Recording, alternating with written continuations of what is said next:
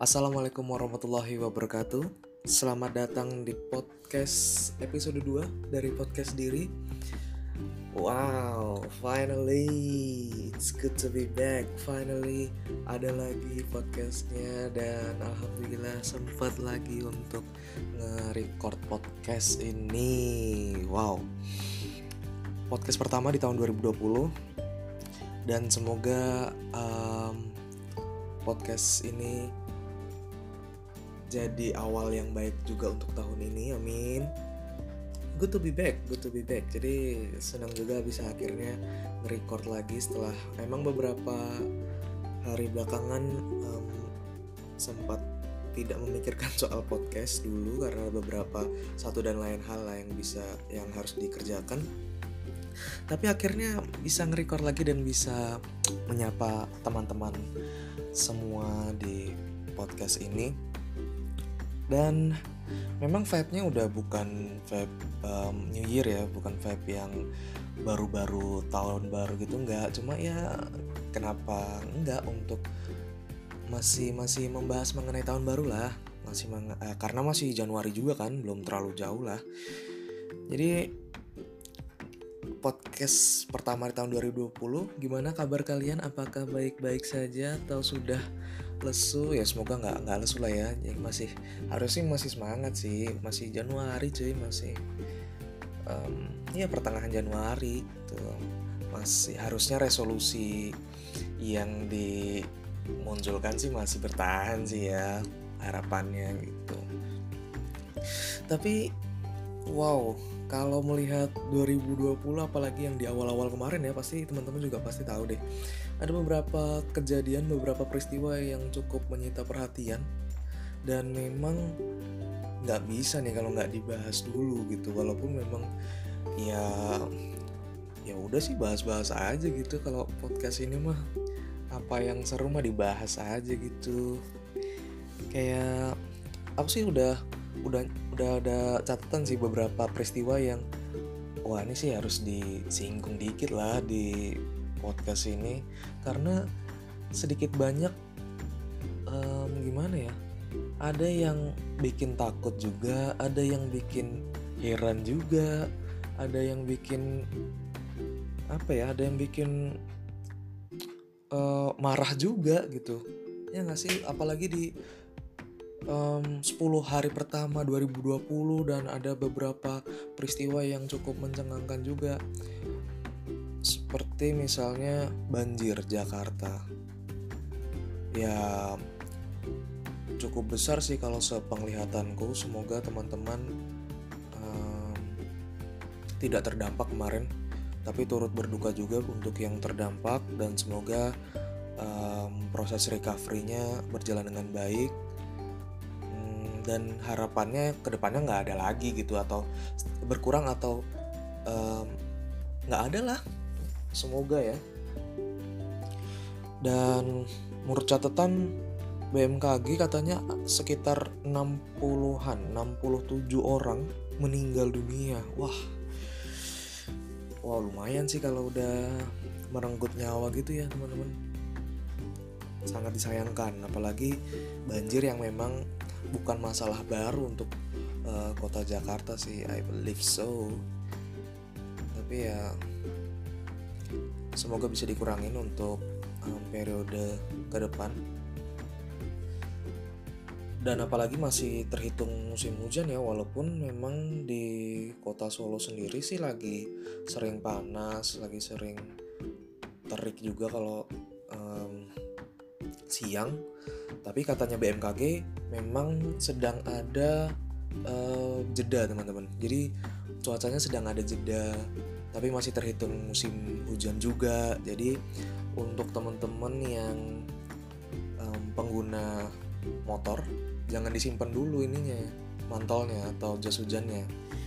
Masih akan digunakan hingga Februari Maret katanya memang puncaknya di Februari Maret malahan jadi tetap bersiap-siap tetap um, mantolnya tetap disiapin gitu. Jangan udah di figura aja karena mentang-mentang udah sering panas gitu.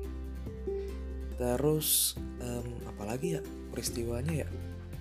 Oh ini. Teman-teman masih ingat nggak sih yang um, mahasiswa Indonesia yang di Inggris entah itu Manchester atau kota lain kayaknya di Manchester ya Reinhard Sinaga. Ini so mind blowing dan ya karena korbannya pria juga dan nggak sedikit. Oh man itu sangat mencengangkan sih. Tercatat 190 pria pernah menjadi korban Reinhard Sinaga dari 2017 dan yang ku baca itu um, ketika karena di dokumentasikan oleh Reinhardnya kan dan yang ku baca sampai ratusan giga. Wow. Wow sih itu wow. Dan memang um, sebacaku kayaknya ini deh di vonis umur hidup ya kalau nggak salah tolong dikoreksi kalau salah misalnya.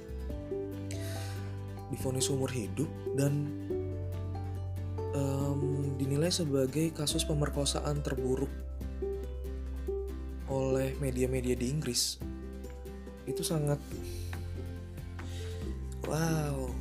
Tapi yang kuapresiasi adalah bagaimana media Inggris itu mengekspos kasus ini tanpa membesar-besarkan latar belakang beliau, latar belakang Reinhardt ini sebagai mahasiswa Indonesia. Jadi sama sekali tidak ada identitas Indonesia yang dicantumkan di media-media di Inggris dan ya itu mungkin bisa jadi contoh juga bagi media di Indonesia bagaimana cara mereka untuk mengekspos pelaku tindak kejahatan dan bagaimana seharusnya mereka juga tetap melindungi hak asasi dari um, pelaku tindak kejahatan gitu. Karena kan identitasnya kan juga haknya mereka juga kan gitu. Dan memang seharusnya tetap dilindungi.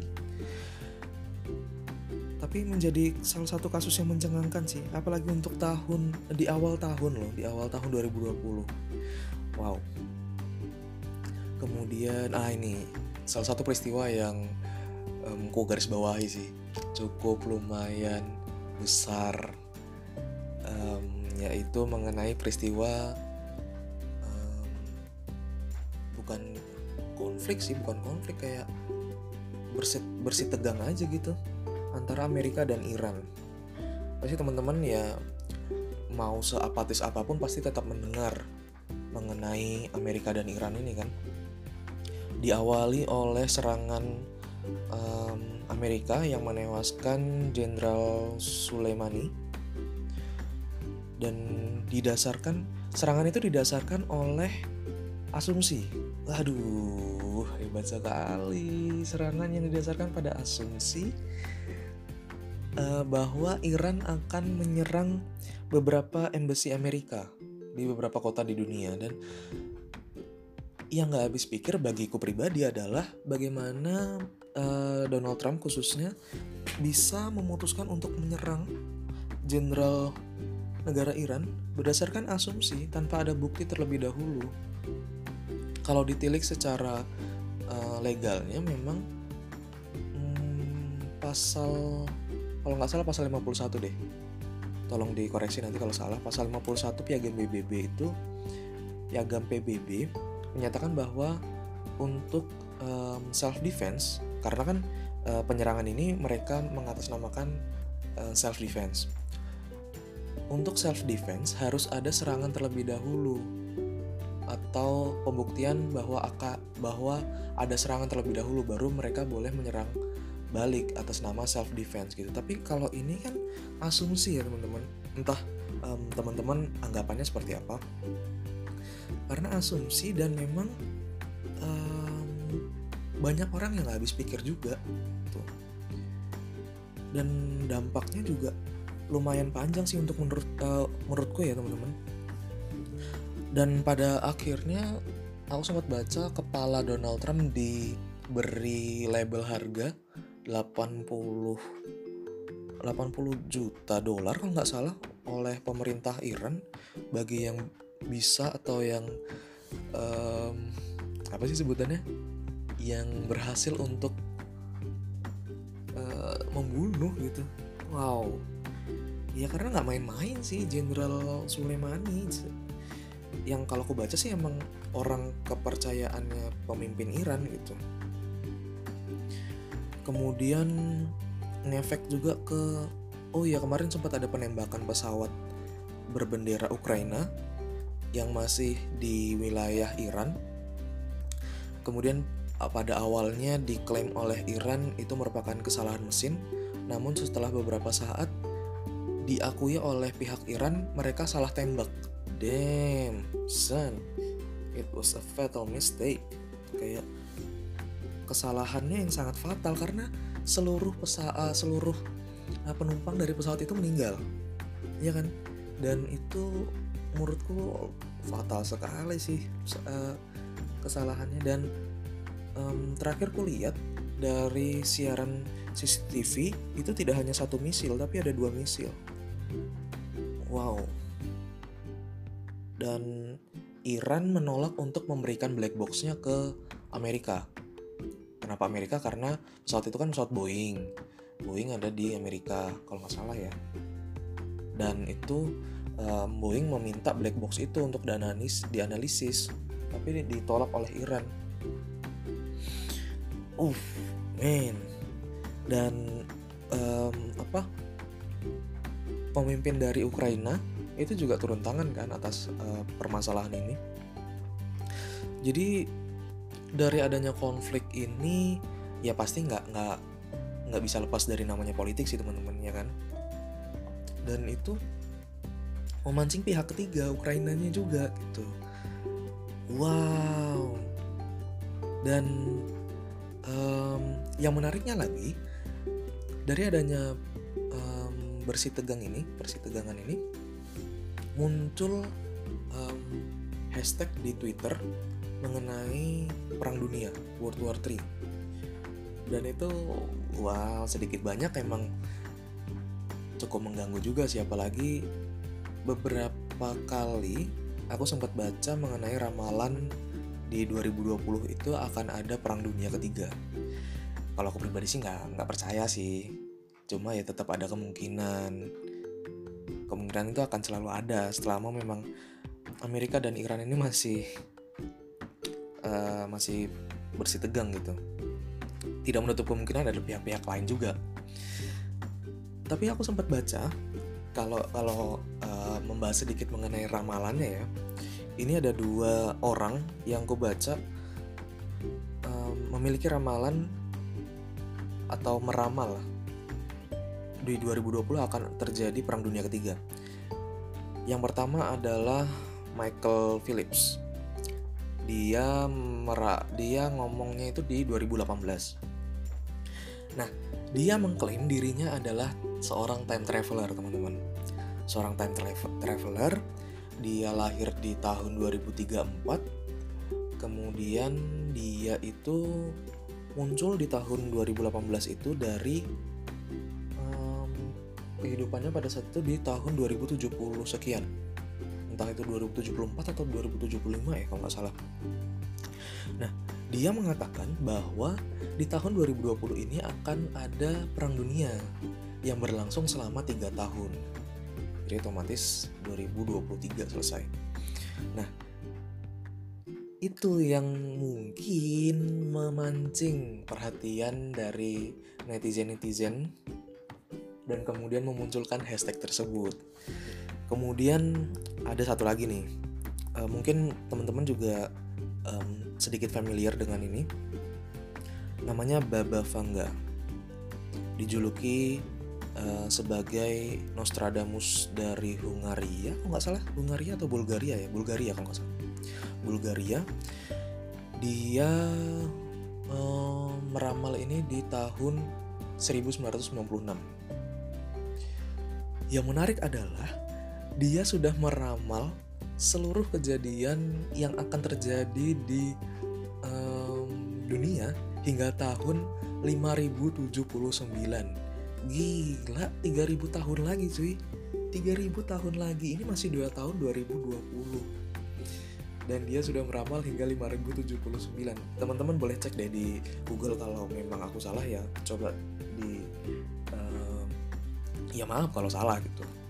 Tapi se uh, yang aku baca dia sudah meramal hingga 5079 dan beberapa di antaranya memang pas aku baca tuh kayak damn ini beneran akan terjadi gitu. Aku nggak aku sih nggak percaya cuma kayak mengagetkan aja gitu. Nggak mungkin uh, beberapa beberapa kejadiannya tuh masih kugolongkan sebagai kejadian yang tidak dimungkinkan untuk terjadi. Nah itu. Um, dia dia dia sudah meninggal dan diramal pada tahun 1996 nah ramalannya adalah um, Korea Utara akan menembakkan misil ke Hawaii dan kemudian dibalas oleh Amerika dengan um, dua misil. Dua misil gitu kalau nggak salah ya kemudian Donald Trump akan terkena tumor dan pada akhirnya membuatnya tuli dan tuli dan kalau nggak salah kehilangan penglihatan kalau nggak salah ya. Um, iya iya benar. Itu tahun 1956 ini aku sambil sambil ini juga buka laptop soalnya. Um, itu Baba, Vanga tahun 1956 cukup mengagetkan cukup mencengangkan juga. Jadi dari kejadian ini kemudian disangkut pautkan dengan ramalan yang ada. Bukan permasalahan kita percaya atau tidak tapi aku aku pribadi menganggap ini seperti ya bahan kajian aja bahan bahan untuk dibaca aja. Siapa tahu kan menambah pengetahuan kan itu tapi memang um, apa ya dengan adanya serangan itu juga buntutnya memang tidak tidak main-main teman-temannya kan? Bahkan sampai pesawat yang ditembak itu juga jadi um, dampak yang merenggut nyawa loh um, terus apa lagi ya? Itu soal serangan Amerika kepada Iran. Kemudian yang agak bikin marah ya itu permasalahan Natuna Laut Cina Selatan emang Laut Cina Selatan kan bukan permasalahan yang baru ya teman-teman bagi Indonesia dan juga beberapa negara di Asia Tenggara dan khususnya negara Cina. Bentar minum dulu. Haus juga sih. Nah, sorry. Nah jadi di Natuna ini um, yang kasus yang Indonesia kemarin ya awal-awal itu jadi ada kapal Coast Guard Cina yang mengawal kapal ikan mereka, kapal ikan Cina juga, ke Laut Natuna dan kemudian diusir oleh TNI.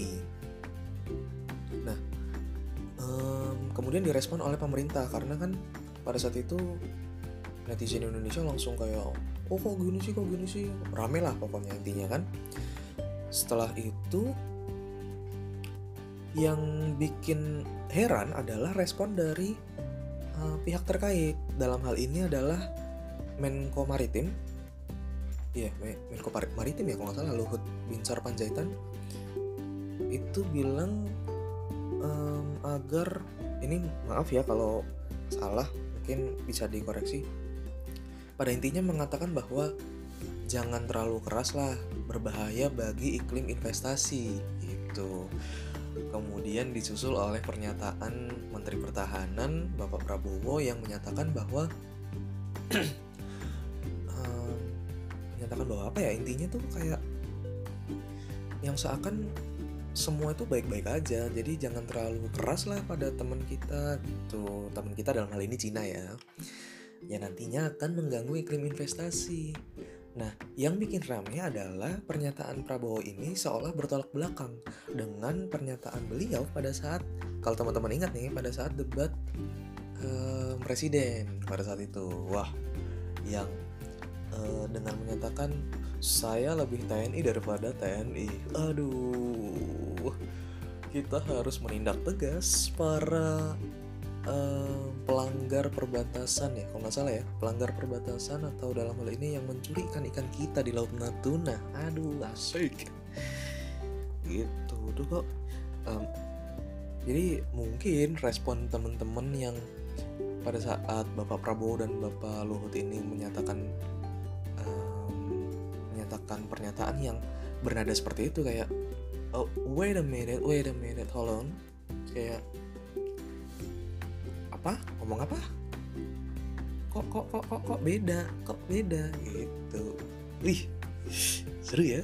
Maksudnya bukan bukan seru sih kayak ya kita marah cuma kok gitu gitu loh. Kok masih mengatasnamakan investasi seakan-akan menjual kedaulatan. Aduh ih berat deh jadinya di topiknya.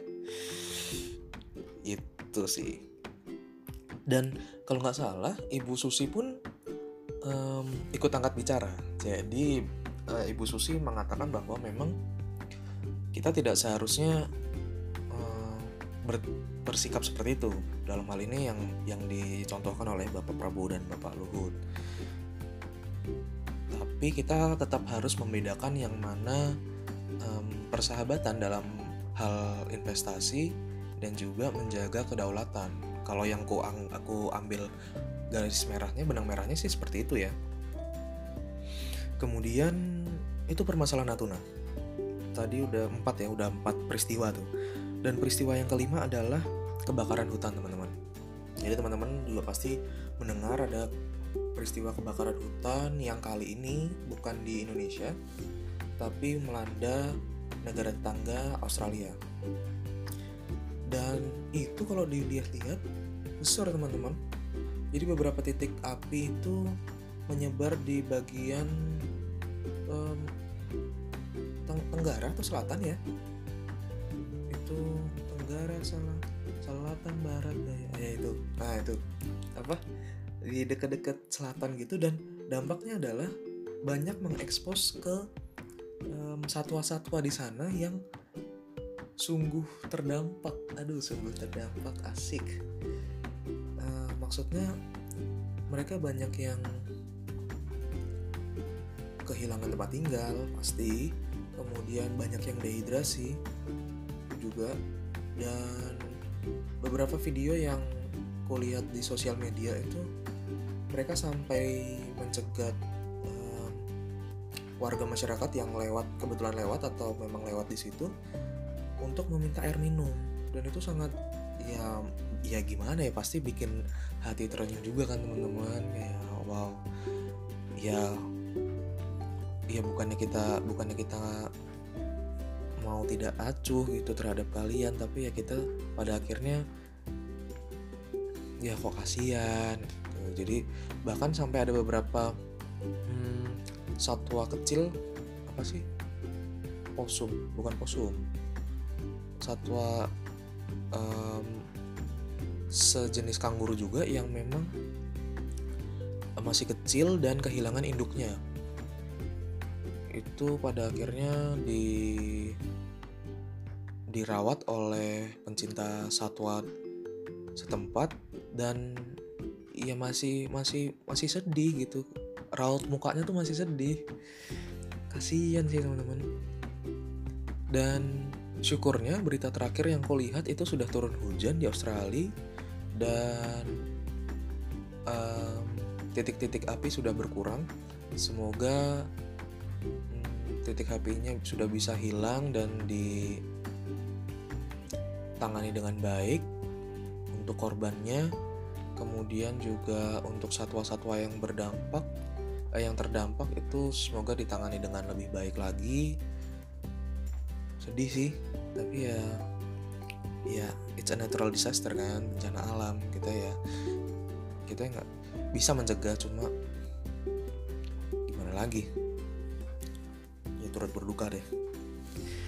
Itu sih. Wah itu kejadian di awal 2020 kemarin yang cukup menyita perhatian kemudian cukup mencengangkan juga cukup ada yang bikin marah ada yang bikin heran. Lumayan untuk awal tahun loh itu. Itu untuk uh, bagian pertama deh bagian pertama dari podcast ini.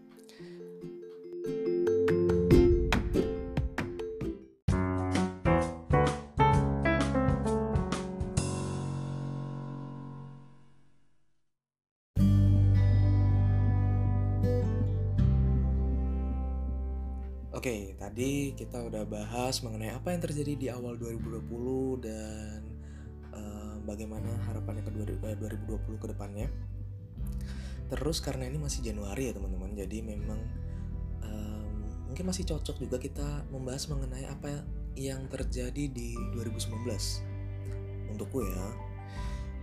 Um, kalau memang membahas mengenai 2019 ke belakang, satu kata yang menggambarkan 2019 2019 menurutku adalah gelap suram. Wis ngeri ya kayak wow apa yang terjadi? Kok gelap dan suram? Gitu. Tapi memang menurutku 2019 bukan tahun terbaik sih untuk pribadi.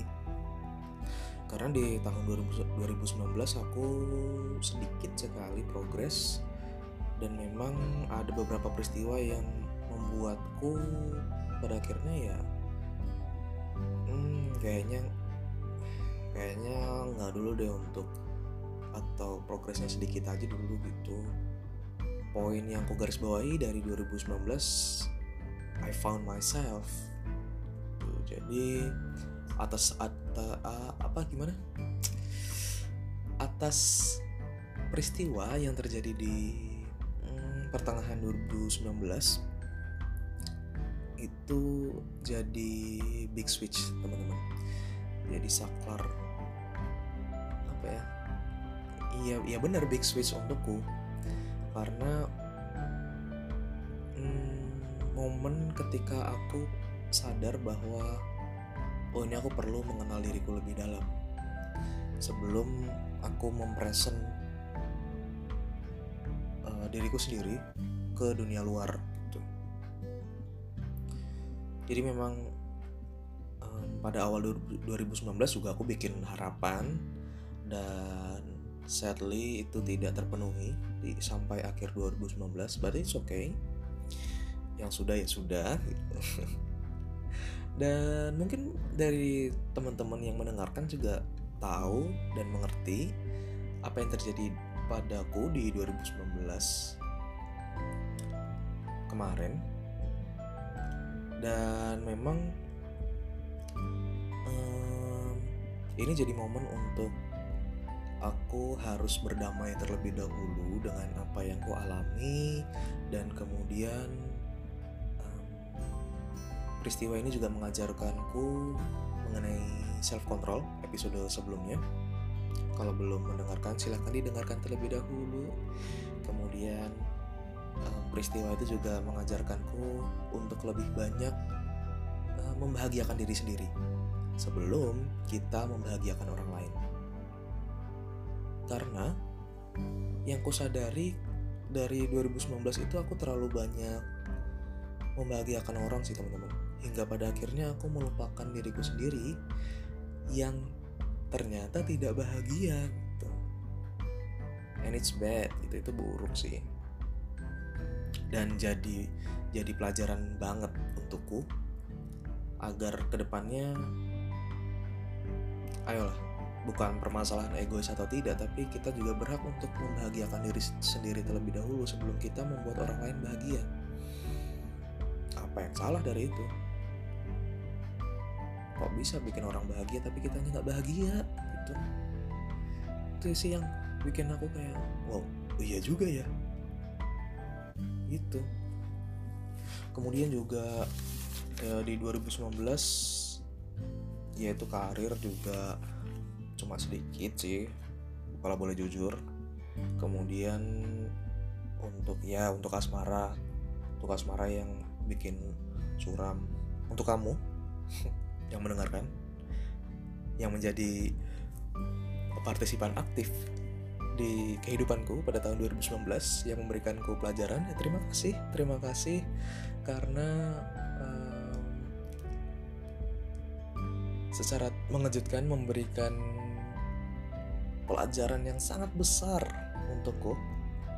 Dan pada akhirnya aku bersyukur atas pelajaran tersebut gitu.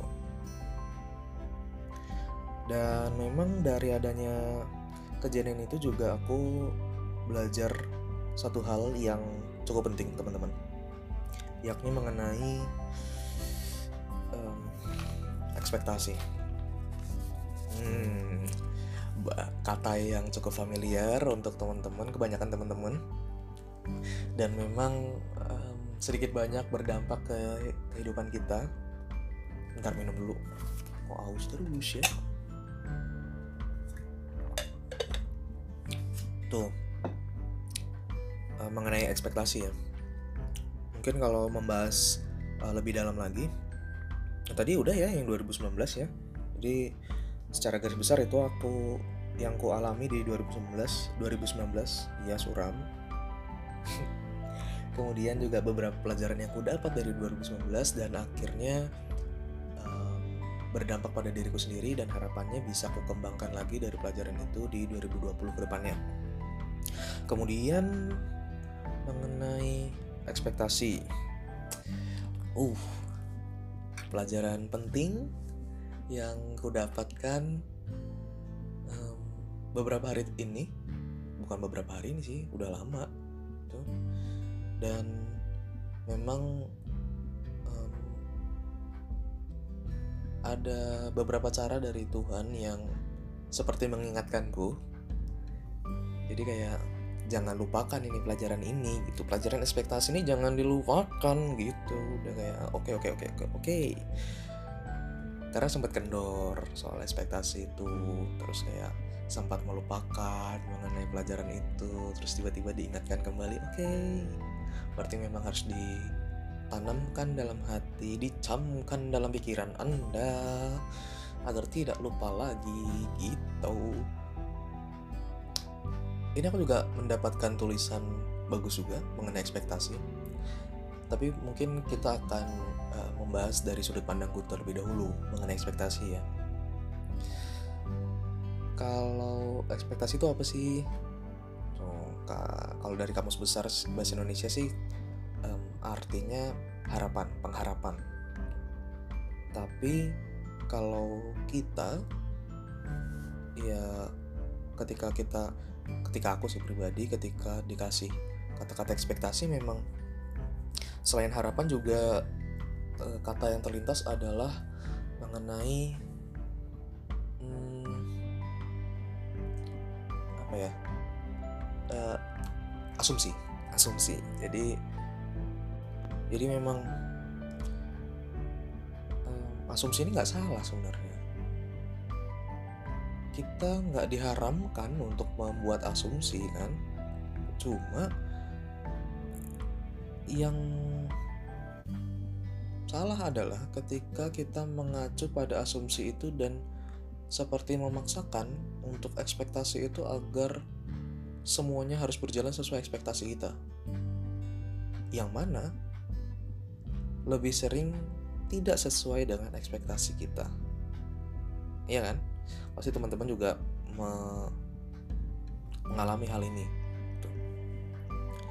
kemudian um, beberapa hal yang aku garis bawahi dari ekspektasi adalah kemampuan ekspektasi itu sendiri untuk membangun mood kita. Jadi ketika kita punya ekspektasi baik, ketika kita punya um, harapan yang baik, kepada peristiwa yang kita alami itu akan membangun mood kita agar terus memberi makan ekspektasi ini agar mereka menjadi ekspektasi yang lebih besar lagi dan kemudian um, mem, mem, apa menciptakan ego yang lebih besar lagi dalam diri kita. Ya nggak sih? Secara tidak sadar ya kalau bagiku dan itu menurutku berbahaya. Karena pada akhirnya kita akan menjadi orang yang itu tadi menuntut semua yang kita alami itu harus sesuai dengan ekspektasi kita. Dan menutup kemungkinan adanya kejutan atau adanya uh, kalau orang bilang apa ya? When reality slap you. Ketika realitas tuh bener-bener nampar kita itu yang terjadi ketika orang-orang yang memiliki ekspektasi cukup tinggi kemudian dibanting oleh realita yang ada dan mengatakan hidup itu kejam. Ternyata bukan hidup yang kejam ekspektasi anda yang ketinggian. Ya karena memang aku mengatakan seperti ini karena aku sempat merasakan. Jadi it's okay for me to talk about this. Kemudian juga ekspektasi ini dalam skala yang lebih kecil itu gimana ya? Aku sempat mengalami hal ini juga. Bahkan dalam jangka waktu yang lebih pendek. Hanya dalam waktu satu hari. Dan ini sempat kualami jadi memang aku um, bukan berharap ya ya berekspektasi. Besok akan kejadian A. Sudah kusiapkan semua. Dan pada akhirnya dan pada akhirnya malah yaitu reality slap me. Hidup itu bisa berputar secepat itu 180 derajat hanya dalam waktu satu malam. Wow. Dan kembali Tuhan membuktikan keagungannya berdasarkan hal itu aku mengerti kayak oh ya tidak pantas aku berekspektasi setinggi itu melebihi atau melupakan kemampuan Tuhan untuk merubah segalanya secepat itu. Tapi setelah aku baca-baca, tidak salah untuk berekspektasi teman-teman. Walaupun pada awalnya aku pikir ekspektasi itu harus nol. Jadi memperbesar faktor adanya kejutan dalam hidup kita kayak oh aku nggak nggak berekspektasi akan hal ini gitu dan pada akhirnya beberapa peristiwa yang memang seharusnya terjadi mengagetkan untuk kita malahan dan jadi kejutan untuk kita. Tapi ternyata setelah aku baca, manusia itu tidak lepas dari adanya ekspektasi. Karena memang ya mungkin sudah natural bagi kita ya. Baik itu ekspektasi maupun harapan secara otomatis kecil atau besar itu pasti akan ada harapan atau ekspektasi dalam diri kita. Mungkin ketika kita menggebu-gebu soal ekspektasi yang nol, kita tetap sebenarnya punya ekspektasi, tapi kita mendinai keberadaan ekspektasi itu. Dan pada akhirnya, ketika ketika reality slap us again, ketika ditampar realitas lagi, di situlah kita mengakui kalau sebenarnya kita punya ekspektasi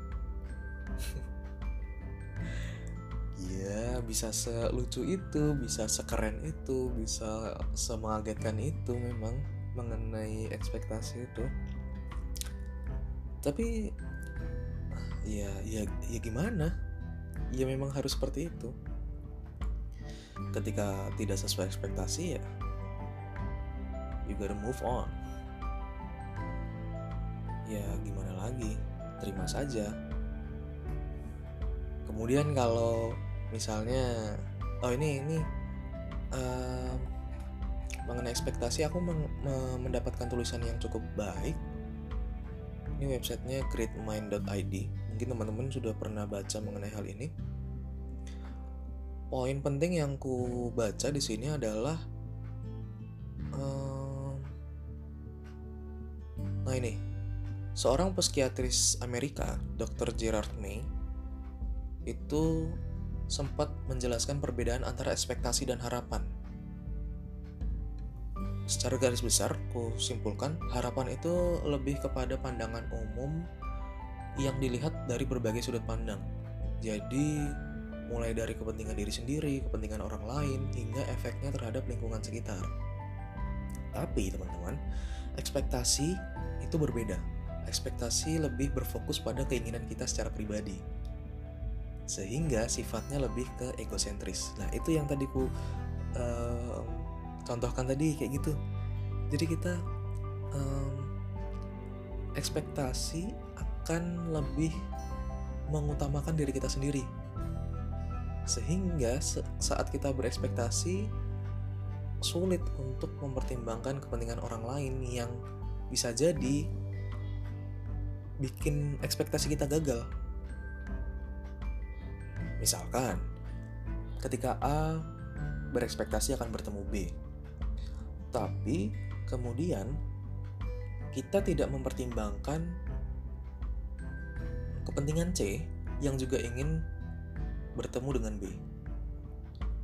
Sehingga kita menganggap bahwa um, adanya kepentingan C itu merupakan penggag uh, faktor yang bikin ekspektasi kita gagal. Namun sebenarnya kalau kita um, melihat itu secara lebih luas, sebenarnya kepentingan dari dia itu bukan penggagal. Namun ketika karena uh, karena memang ekspektasi kita yang bersifat egosentris, terpusat pada diri kita sendiri, kita menganggap itu sebagai penggagal. Itu yang kutangkap ya teman-teman. Dan ya emang bener sih Ini kalau sarannya dari tulisan ini adalah agar hidup lebih tenang, kita bukannya harus eh, benar-benar menghapus ekspektasi, ekspektasi. Tapi yang diperlukan hanyalah belajar untuk bisa mengatur dan menyeimbangkannya dengan harapan dan pemikiran logis. Ada beberapa hal yang bisa dilakukan untuk mengatur ekspektasi agar setidaknya kita tetap utuh saat terjatuh ketika ekspektasi yang dimiliki digilas oleh realita. Uff. Ya, manusia tidak lepas dari proses belajar sehingga memang proses belajar ini bisa saja memakan waktu yang tidak sebentar. Dan itu kuiyakan sih, jadi memang pada saat ini juga hmm, gimana ya masih belajar juga soal ekspektasi itu. Salah satu saran yang kugarisbawahi di tulisan ini juga secara fundamental, secara mendasar, jangan pernah berasumsi pada segala sesuatu. Jadi, saat ragu pada suatu hal, ya minta opini pada teman-teman Anda, minta opini pada keluarga Anda, sehingga mengecilkan asumsi dalam diri kita dan ekspektasi yang kita tanamkan itu menjadi lebih logis dan juga lebih realistis lah. Dan itu kupikir bisa terjadi gitu. Yang mungkin ke depannya juga akan ku lakukan teman-teman. Wow. Ekspektasi yang memang gimana ya sebenarnya kita udah mengalami ekspektasi ini udah sejak lama. Dan benar salahnya pada akhirnya mungkin kalau untukku pribadi baru ku sadari ya setahun ke belakang setahun ke belakang. Jangan sampai punya ekspektasi terlalu tinggi dan pada akhirnya di uh, dikalahkan oleh realitas digilas oleh realitas itu tadi sehingga kalau orang luar melihat kita kita seperti punya konflik pribadi yang naruh harapan kita, yang kecewa juga kita, sedangkan orang lain kayak ya mereka punya hak untuk melakukan itu. Dan ya semoga um, pelajaran mengenai ekspektasi ini tidak hanya menjadi pelajaran untukku, tetapi juga untuk teman-teman yang mendengar hingga akhir. Dan semoga kita semua dijadikan orang-orang yang memiliki ekspektasi yang lebih realistis dan lebih um, sejalan dengan pemikiran logis kita sehingga kita walaupun ketika jatuh tidak jatuh terlalu dalam dan tidak ter, tidak kecewa terlalu berat gitu teman-teman. Itu harapan untuk 2020 sih. Kira-kira untuk teman-teman 2020 ini harapan lebih jauhnya apa? Tuh. Semoga memang um, di luar ekspektasi ini teman-teman juga memiliki harapan ya. Bukan ekspektasi kepada tahun 2020 harapan bahwa 2020 akan berjalan dengan baik berjalan dengan lancar kemudian ketika ada kejutan mungkin ketika ada kejutan akan berbuah baik kepada diri kita. Dan kita akan dikuatkan ketika memang ada ujian. Karena yang aku percaya ketika manusia hidup tidak akan lepas dari namanya ujian jadi ketika ujian satu selesai berbanggalah karena kalian sudah selesai menjalankan ujiannya namun bersiaplah akan datang ujian lain gitu. Sehingga uh, apa ya tetap excited aja sih teman-teman untuk tahun 2020 ini karena aku juga gitu. Excited untuk tahun 2020 ini aku berharap um, something big is going on. Jadi akan ada ada ada sesuatu yang besar di tahun 2020 harapannya. Semoga itu juga jadi harapan teman-teman atas tahun 2020 ini. Hmm, apalagi ya mungkin itu sih teman-teman untuk um, episode kali ini. Episode kedua ya episode kedua ini. Terima kasih untuk teman-teman yang um, sudah mendengarkan hingga akhir.